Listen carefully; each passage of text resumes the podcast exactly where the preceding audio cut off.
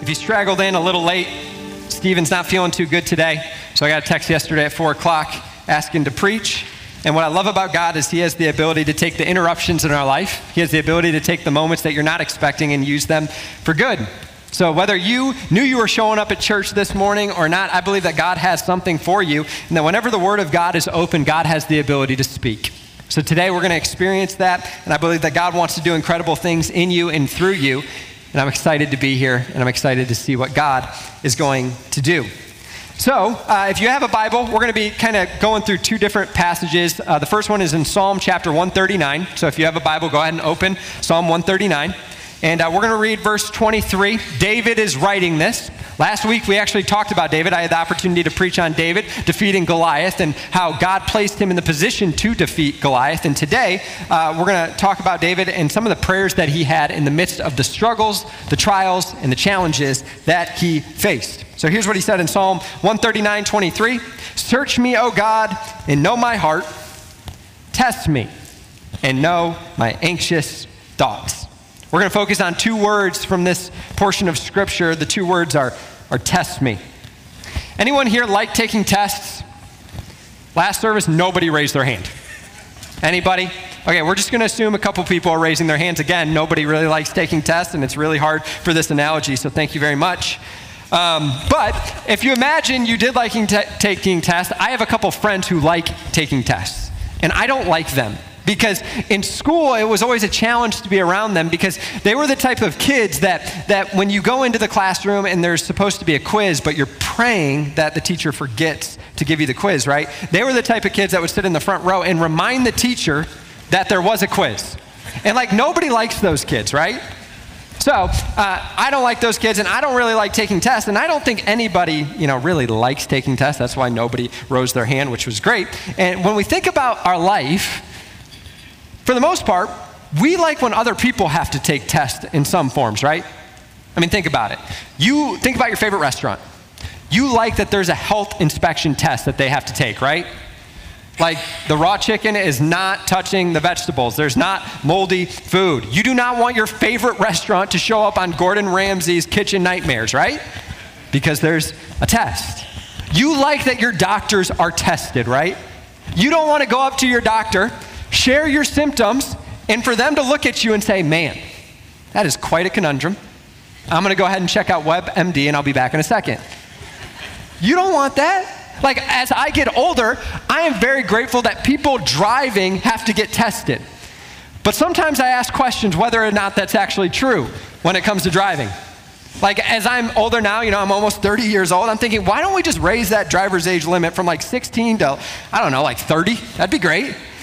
Like, that would be awesome. We like when people are tested because when we are tested, it reveals the knowledge or the strength of something. And today we're going to talk about what it looks like to be tested when it comes to our faith, because here's what I believe to be true. This is a quote from uh, Pastor Craig Groeschel. It's actually our bottom line, so if you're taking notes, here you go. A faith that is tested can be trusted. A faith that is tested can be trusted. The problem is, many of us don't want to experience tests in our life. We want to live the most comfortable life possible, and I get that. Like, I have that desire. Wouldn't it be great if life was just always perfect? It was always comfortable, it was always up and to the right? That would be awesome, but that's not life. We all know that. And in the midst of whatever we're facing today, we all want to experience the comfort of life. We want to experience the benefits of life, but sometimes we don't want to experience the test of life. And internally, I think what we can feel in the midst of that is that we don't feel at times that we're up for the test. Like, have you ever had a moment in your life where you looked at it and you're like, I don't know if I can handle this? I don't know if I can handle this new business. I don't know if I can handle this moment. I don't know if I can handle this relationship. I don't know if I can handle this problem. I don't know if I can handle this challenge. What am I going to do?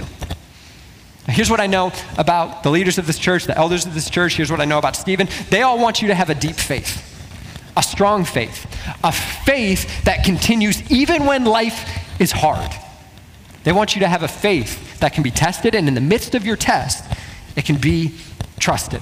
So, we're going to talk about what does it look like to experience that, because here's what I know about you as well. The people that inspire you the most are not people who live the most comfortable life. You don't look at people and say, man, they just, they've never had any problems. They're so inspiring. No, the people that inspire you the most are the people who look at a test and they fight in the midst of it. They keep going and they build up endurance and perseverance in the midst of it. And I believe that all of us want to get to the end of our life, and that's the type of life that we want to live. If the goal of our life is to avoid testing, we're going to miss out on the life that God has for us. And He wants to do something incredible through you. So if you're going through something hard today, I am glad you're here. You've picked the perfect message to be here. If you're not going through anything hard today and life is just perfect, we are glad that you're here as well, but you're probably going to need this message in like a week, okay? So just tuck it away. My grandma, whenever I would connect with her, um, one of her favorite sayings, and it's not one of my favorite sayings, but it's one of her favorite sayings, she would look at me and she said, Josh, cheer up. It's only going to get worse. And I'm like, there's a portion of that's true, but I don't really like that phrase because I don't want it to get worse. I want it to get better. And I believe things can get better. I believe our perspective is important in the midst of it, but there is a portion of truth in that statement. Things do get worse at times. Life is not always easy, life is not always perfect. There are challenges when it comes to your life. So today we're going to talk about what does it look like to experience God in a way in the midst of whatever we're facing when it comes to the test. So David says, Search me, O God, and know my heart. Test me and know my anxious thoughts. Why does David pray this prayer? It's because David knew that testing reveals the strength of an object. If he wants to grow in his relationship with God, he has to have God test him and his thoughts. Thoughts are important because what we think about is vital right? Our thoughts lead to our actions, and our actions lead to our life. And David knows that in order for him to follow God more closely, he needs to, God needs to test his thoughts. Why? Because where you worry the most is where you trust God the least. What do you worry about? What's the first thing you think about when you wake up? What's the last thing you think about before you go to bed? What's the thing that just churns in your mind over and over and over again? Odds are that's the area of life that you most desperately want control. And the reason you're worrying about it is because you don't have control. And when we don't have control, oftentimes it is a great litmus test of where our trust is. What are your fears? What is what is it that you are worried about? I mean, some of you, you are worried about your kids. And, and, and, when they're two and three, you have control over them, but when they're 30, you don't have control over them, right? They're making their own decisions. And you're a parent, you're called to steward that relationship, you're called to be proactive in the midst of that. But here's the thing God loves your kids more than you love your kids. And there comes times where you have to just open up your hand and say, God, yes, I'm worried, but I'm just giving this to you. Some of you, maybe you're worried about your financial situation. Maybe you're worried about uh, when it comes to your occupation, title, whatever it is. Question is, how do we handle those situations? So the reason David says, "Test me and my know my anxious thoughts," is because he understands what he thinks about is what he cares about the most. Pastor Tim Keller says this: "What you think about when you have nothing to think about is your God." Think about that for a second, okay? What you think about when you have nothing to think about, when you have that like seven seconds to daydream in between the midst of the chaotic craziness of your life, like that oftentimes is the thing that you care about the most. So for David, he wants to care about God more than anything because God created him and he loves him. So we see throughout the psalm David writing and showing what does it look like to follow God. And here's what he says in Psalm 63 6. He says, I lie awake thinking of you, meditating on you through the night. Like when I'm up at night, I'm not thinking about my problems, I'm thinking about you, God. Now, if you read the rest of the Psalms, there's obviously times where David is journaling, and he's journaling some pretty specific stuff about his life at this moment. Because at this time, uh, he is running away from King Saul, who's trying to kill him, and he has a lot of worries, he has a lot of fears, he has a lot of challenges. It wasn't a perfect life. But he understood that in the midst of it, he wanted to experience God more. Another verse says this in Psalm 119 I rise early before the sun is up. I cry out for help and put my hope in your words. I stay awake through the night, thinking about your promise. Can I challenge you for a moment? And it challenges me too, because it's really easy. The first thing you do when you wake up, what do you do? Like, it's very easy to grab your phone, to go to social media, to go to email, do whatever it is that you do. Man, what would it look like? This is the type of church where it's like we wake up and we pray first. Even if it's for 30 seconds. Like the first thing I do when I wake up, I connect with God because there's importance of what you place first. And what you place first shows what you get most excited about and what you care about. So, building up those rhythms it's so important to connect. A vibrant prayer life is so important. Prayer is talking to God, and God wants to connect with you no matter what you're facing today. What you think about when you have nothing to think about shows what you truly care about. Now, I know for me as a pastor, like, and you know, if you don't know our story, we're moving in a month to Phoenix, Arizona uh, in July, which again, interesting decision. It was 111 degrees there yesterday. She's going to keep getting hotter, and we're moving there in a month. And I know for us, we're, we're thinking about this move. We're thinking about what we're going to do. We're excited about what God is going to do. But the challenge of any pastor or anybody who serves in ministry is you can be so focused on what you're pouring out to others that you forget about what you're pouring into yourself. This is not just a challenge when it comes to people who serve in ministry. This is a challenge for parents. This is a challenge in friendship. This is a challenge when you're a business owner. We can be so focused on what we're giving to others that we forget about what we need to place back in ourselves. That we need to be focused on our relationship with God because, in the midst of our relationship with God, God wants to work in us and through us. We can't be so focused on what we want to do for others that we forget about what God wants to start with in us. Oftentimes, God can use tests to help us grow. And one of the things, and one of the ways that we see this specifically is you see this in Psalm, where David is speaking, but in an even clearer way, we see this in the book of James. Okay, so if you've got a Bible, you can go to James chapter 1 real quick, um, because what we see is that God has the ability to show us where our faith is when we experience testing. Now, the book of James, James is the half brother of Jesus, all right? Who here would like to have Jesus as their brother? I don't, would you? Like, I, I, mean, that would be pretty cool, right? Like, you can raise your hands. On one end, that would be awesome, right? Like, your brother is the Son of God. The other end, that would be really hard to compete with. Dude, you get an A minus, there's no way you're being Jesus. The guy's getting an A. Like, there's no way. So, what's interesting about the story of James, and when you think about Scripture, and some of you, maybe you're walking in here and you're skeptical of faith. I just want to think about this letter, this book of the Bible. James is the half brother of Jesus, and he believed that Jesus was the Son of God.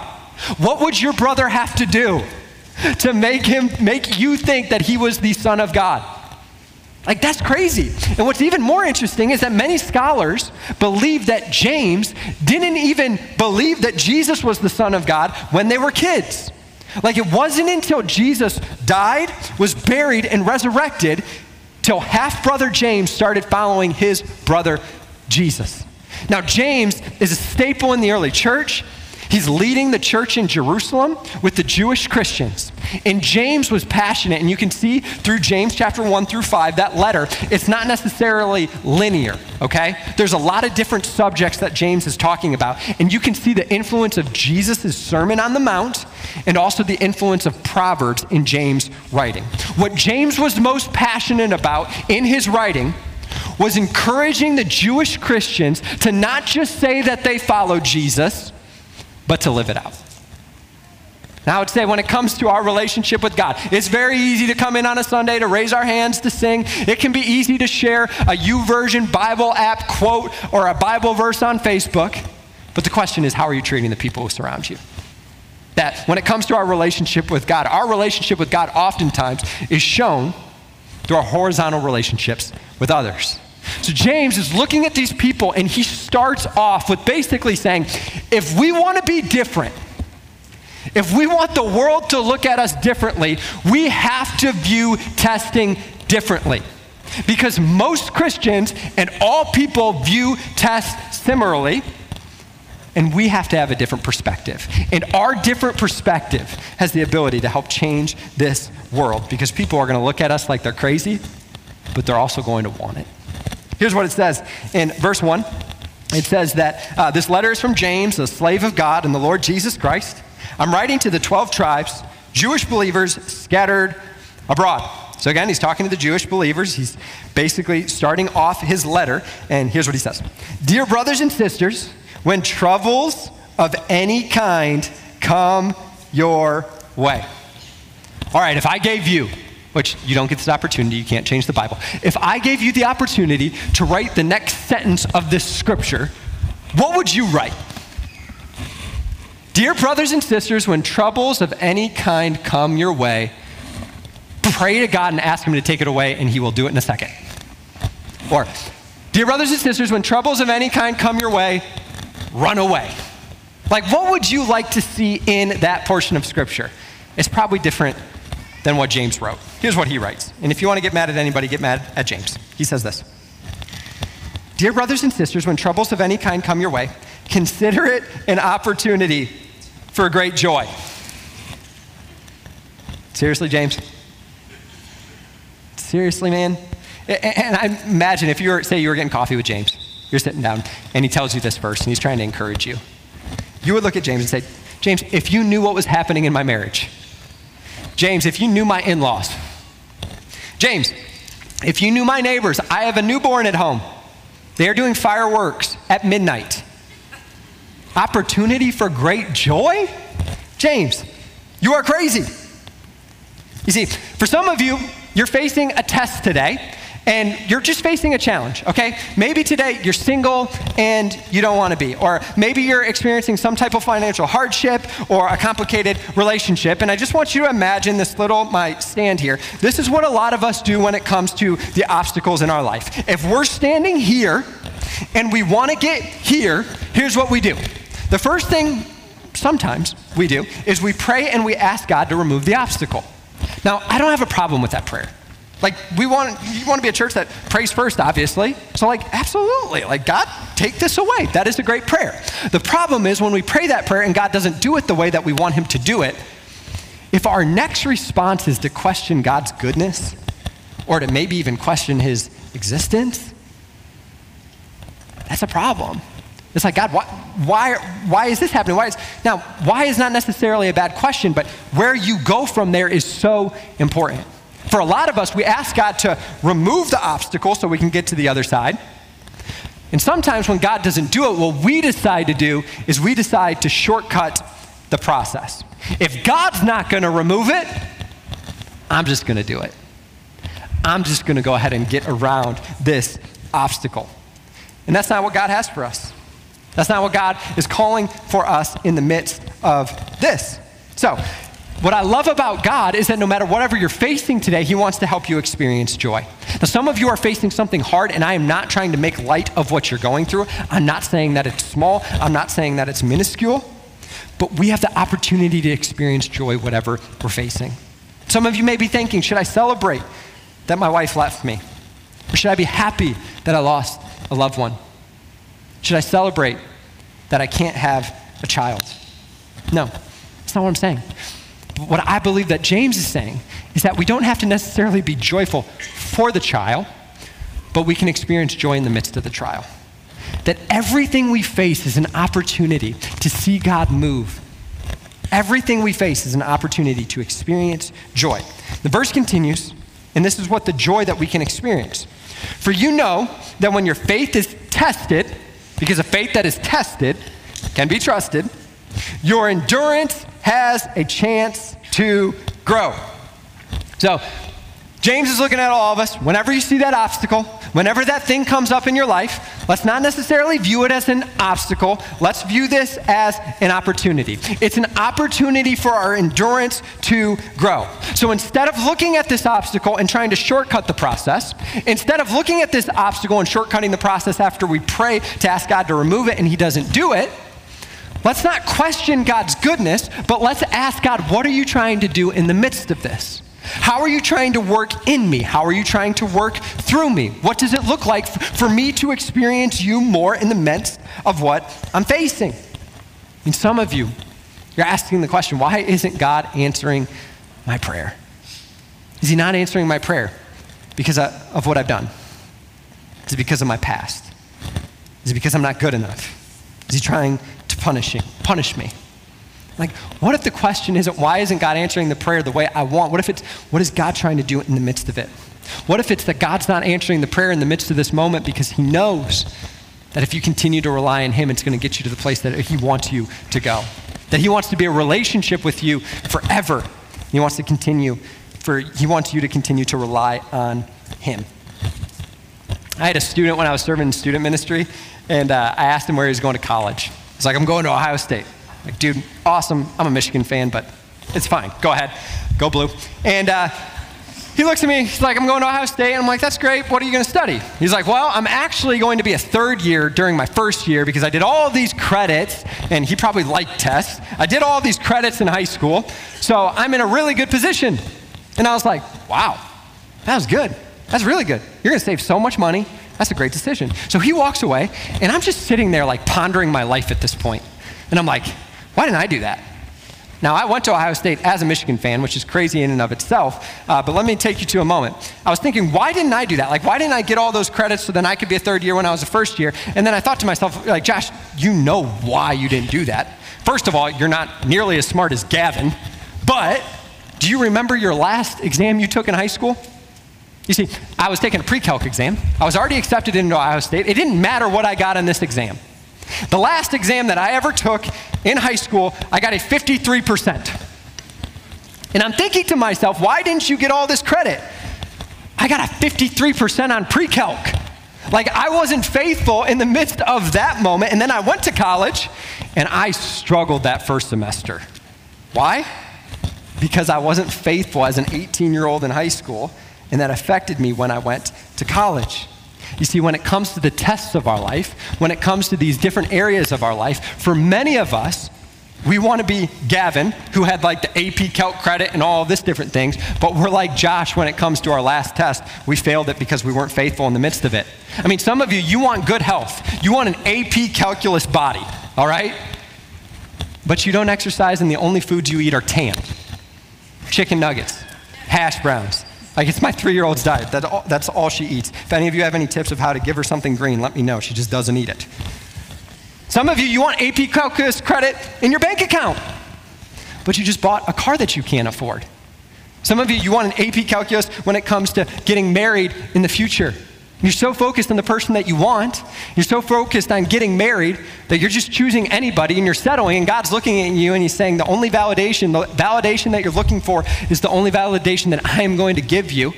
And if you take this step right now and you try to shortcut the process, you're going to be lonelier then than you are now. And I want to do something in you in the midst of it. Some of you, you want to do great things for God. You want to have AP Calc credit when it comes to your faith. But then a pre algebra test comes up in life.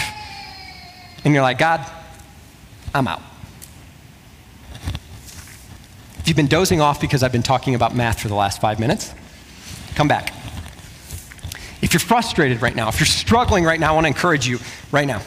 What if God is telling you the reason that I'm not removing the obstacle is because if I did that, you may get to where you want to be, but you don't have the endurance to stay there?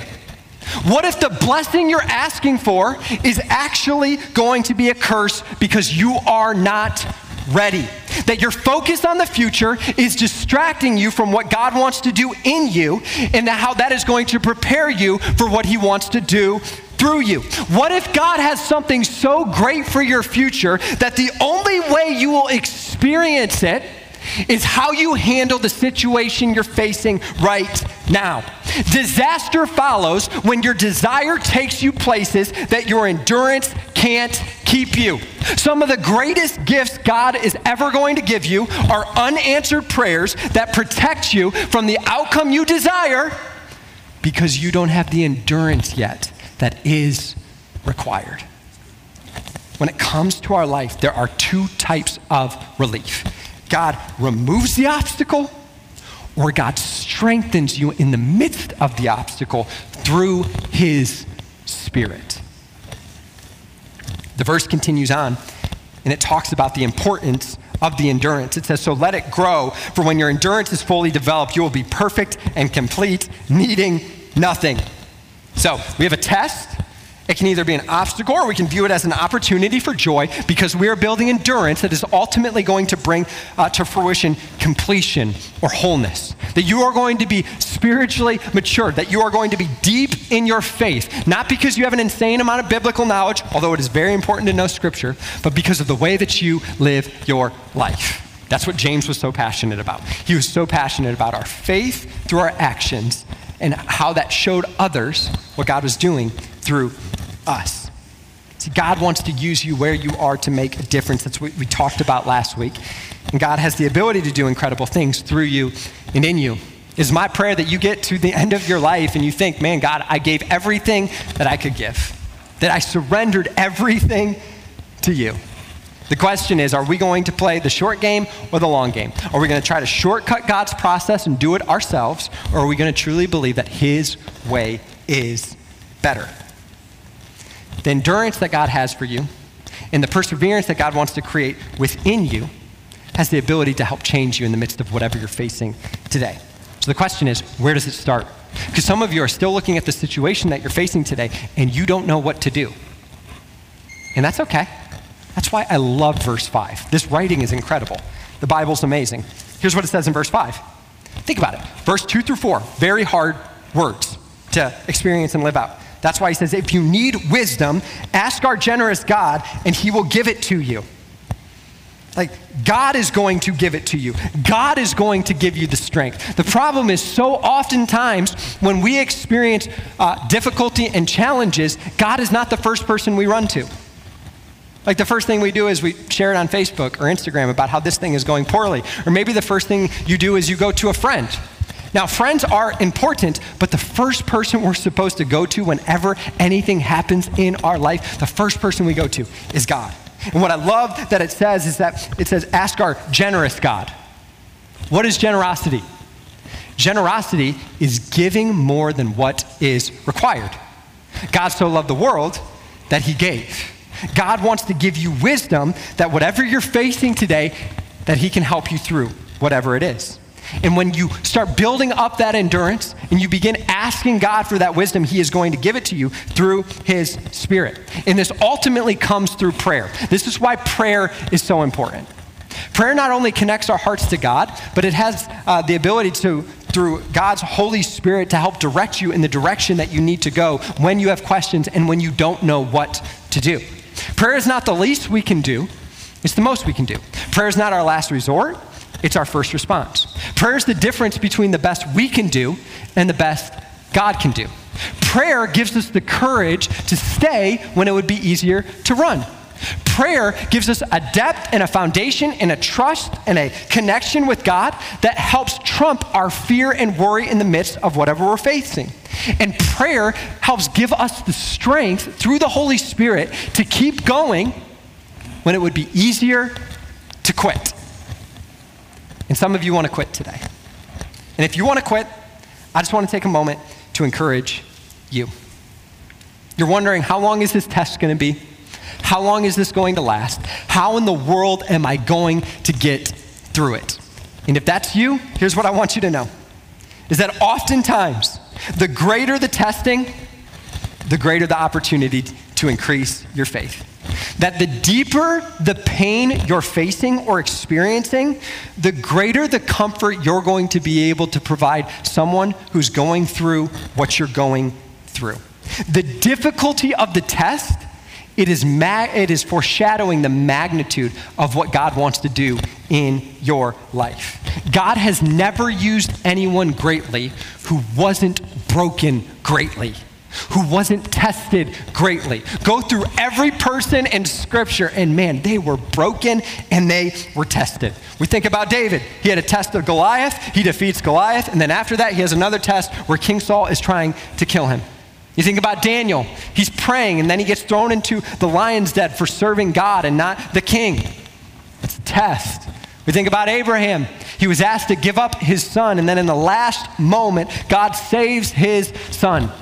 And it's a foreshadowing of what was to come that God was going to give his only son, Jesus. And instead of saving Jesus at the end, he willingly gave up his son for us. Think about the test that Jesus went through. Obviously, Jesus died on a cross for us, but think about the moments before. Think about the moment right the night before Jesus was sacrificed. He's in the Garden of Gethsemane, right? And in the midst of that moment, do you know what Jesus did? He's praying, and as he's praying, it gets to the point where he's so stressed that he is sweating droplets of blood. Why was he sweating droplets of blood? Many of us would say it was because of the physical pain that he was about to experience. That he was going to be whipped, he was going to be lashed, he was going to be placed upon a cross. This was going to be excruciating. And there's a portion of that is true.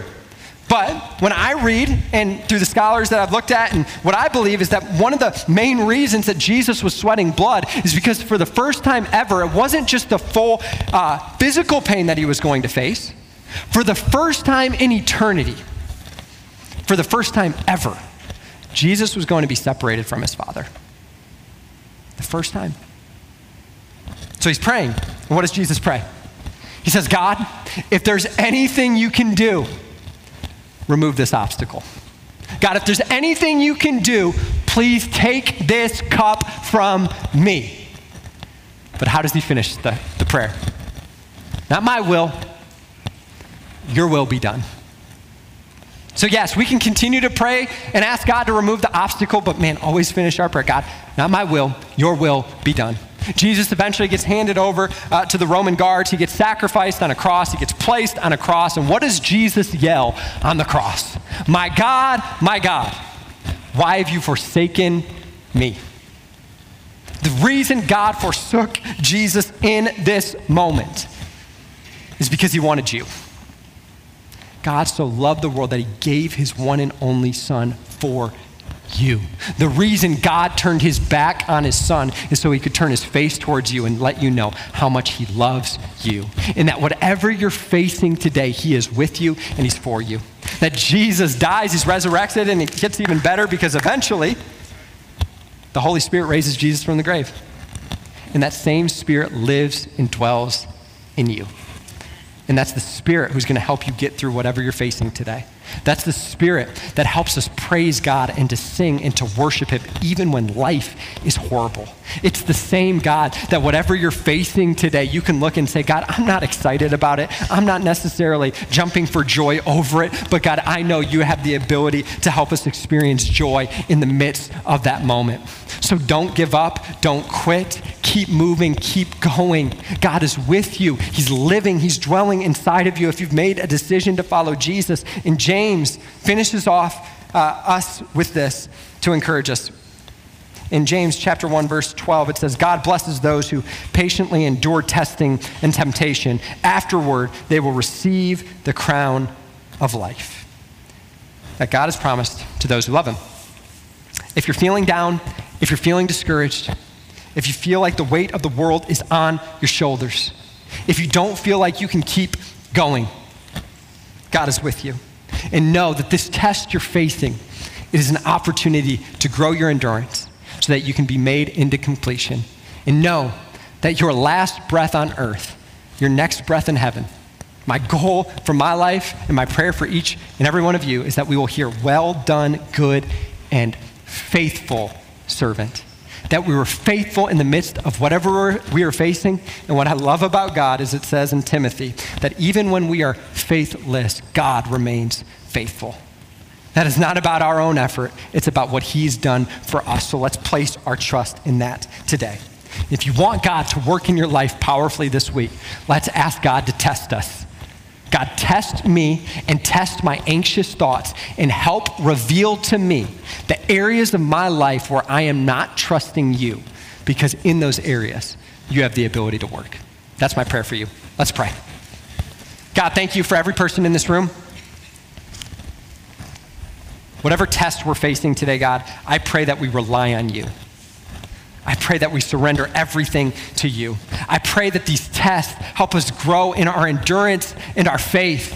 I pray uh, that these tests, we would view them as opportunities to experience great joy.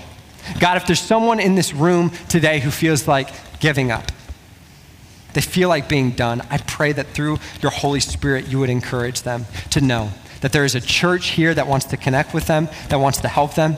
But even more than that, there is a generous God that wants to give them wisdom and strength today. So thank you for your grace. Thank you for what you've done through Jesus. Thank you that he completed the mission of dying on a cross for us and being separated from you in those moments so that we could be reconciled to you, not only now, but for eternity. And we cannot wait for that. But we're going to continue to help bring heaven to earth now because our mission is not over. We want to love you wherever we go, and we want to display your name wherever we are. We pray this in the powerful, amazing name of Jesus. And the church said, Amen. Thank you so much for joining us today. If you'd like to take a next step with Redemption Church, visit us online at experienceredemption.com slash connectcard. You can also give online to support the work of Redemption Church. To explore your giving options, visit experienceredemption.com slash give online. We hope that the message you heard today encouraged you. See you again soon.